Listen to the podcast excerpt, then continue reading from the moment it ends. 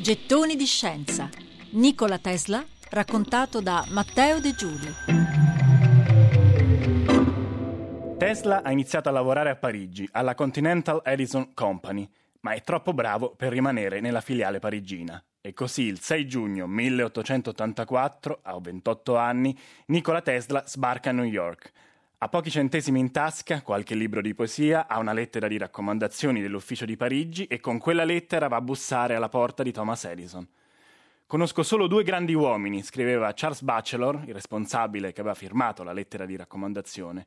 Uno è lei, Edison, e l'altro è questo giovane uomo.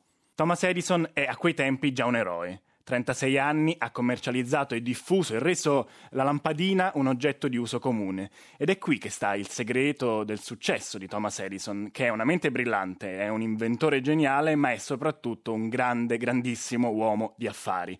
Nikola Tesla è completamente diverso. Ha quasi dieci anni in meno, viene chiamato il poeta della scienza è un visionario e al contrario di Edison non ha alcuna consapevolezza o interesse del successo commerciale, è incapace di marketing, per così dire. In quel periodo Edison ha messo gli occhi e le mani sul futuro dell'elettricità, che è la distribuzione. Cerca nuove menti e nuovi collaboratori che l'aiutino a portare l'energia elettrica e la luce in grande scala in tutte le città, prima dell'America e poi del mondo. Edison e Tesla iniziano a lavorare insieme e Edison chiede a Tesla di rendere più efficiente e più sicuro il suo sistema di distribuzione di energia elettrica. Tesla lo fa, ci riesce in mesi di lavoro e di dedizione totali, ma poi Edison si rifiuta di pagarlo e si dice che gli abbia detto ma guarda che stavo scherzando, non capisci il senso dell'umorismo americano. E così i 50.000 dollari promessi, una fortuna, qualche milione di dollari eh, di oggi, non glieli dà. Si apre così uno degli scontri più noti della storia della scienza, che è un conflitto tra due personalità ingombranti di sicuro, Tesla ed Edison. C'è anche però dietro una questione tecnica, perché l'impero elettrico di Thomas Edison all'epoca funziona con generatori a corrente continua.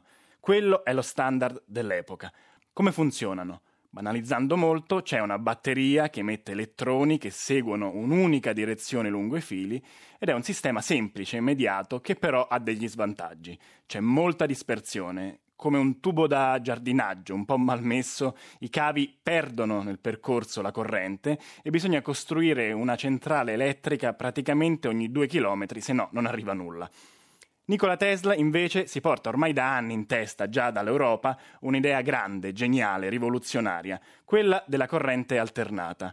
Per spiegarla bene ci vorrebbe più tempo di quello che abbiamo, ma possiamo dire che Tesla si accorge in pratica che, giocando un po' con cavi e magneti all'interno dei generatori, si può ottenere un sistema che, periodicamente cambia la direzione della corrente, corrente alternata, ed è un sistema che in termini di utenza dà gli stessi risultati, porta elettricità nelle case, fa accendere le lampadine, ma in più è molto più efficiente e molto più pratico. Per esempio non c'è bisogno di costruire una centrale elettrica ogni due chilometri, si può tranquillamente arrivare a 100 volte tanto. Sono questi gli ingredienti, insomma, dello scontro. Edison e Tesla, un conflitto che diventa anche una sfida, appunto, tra corrente continua e corrente alternata, due modi diversi di illuminare il mondo, come racconteremo nel prossimo gettone.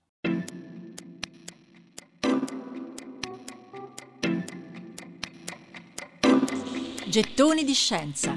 Nikola Tesla, raccontato da Matteo De Giuli.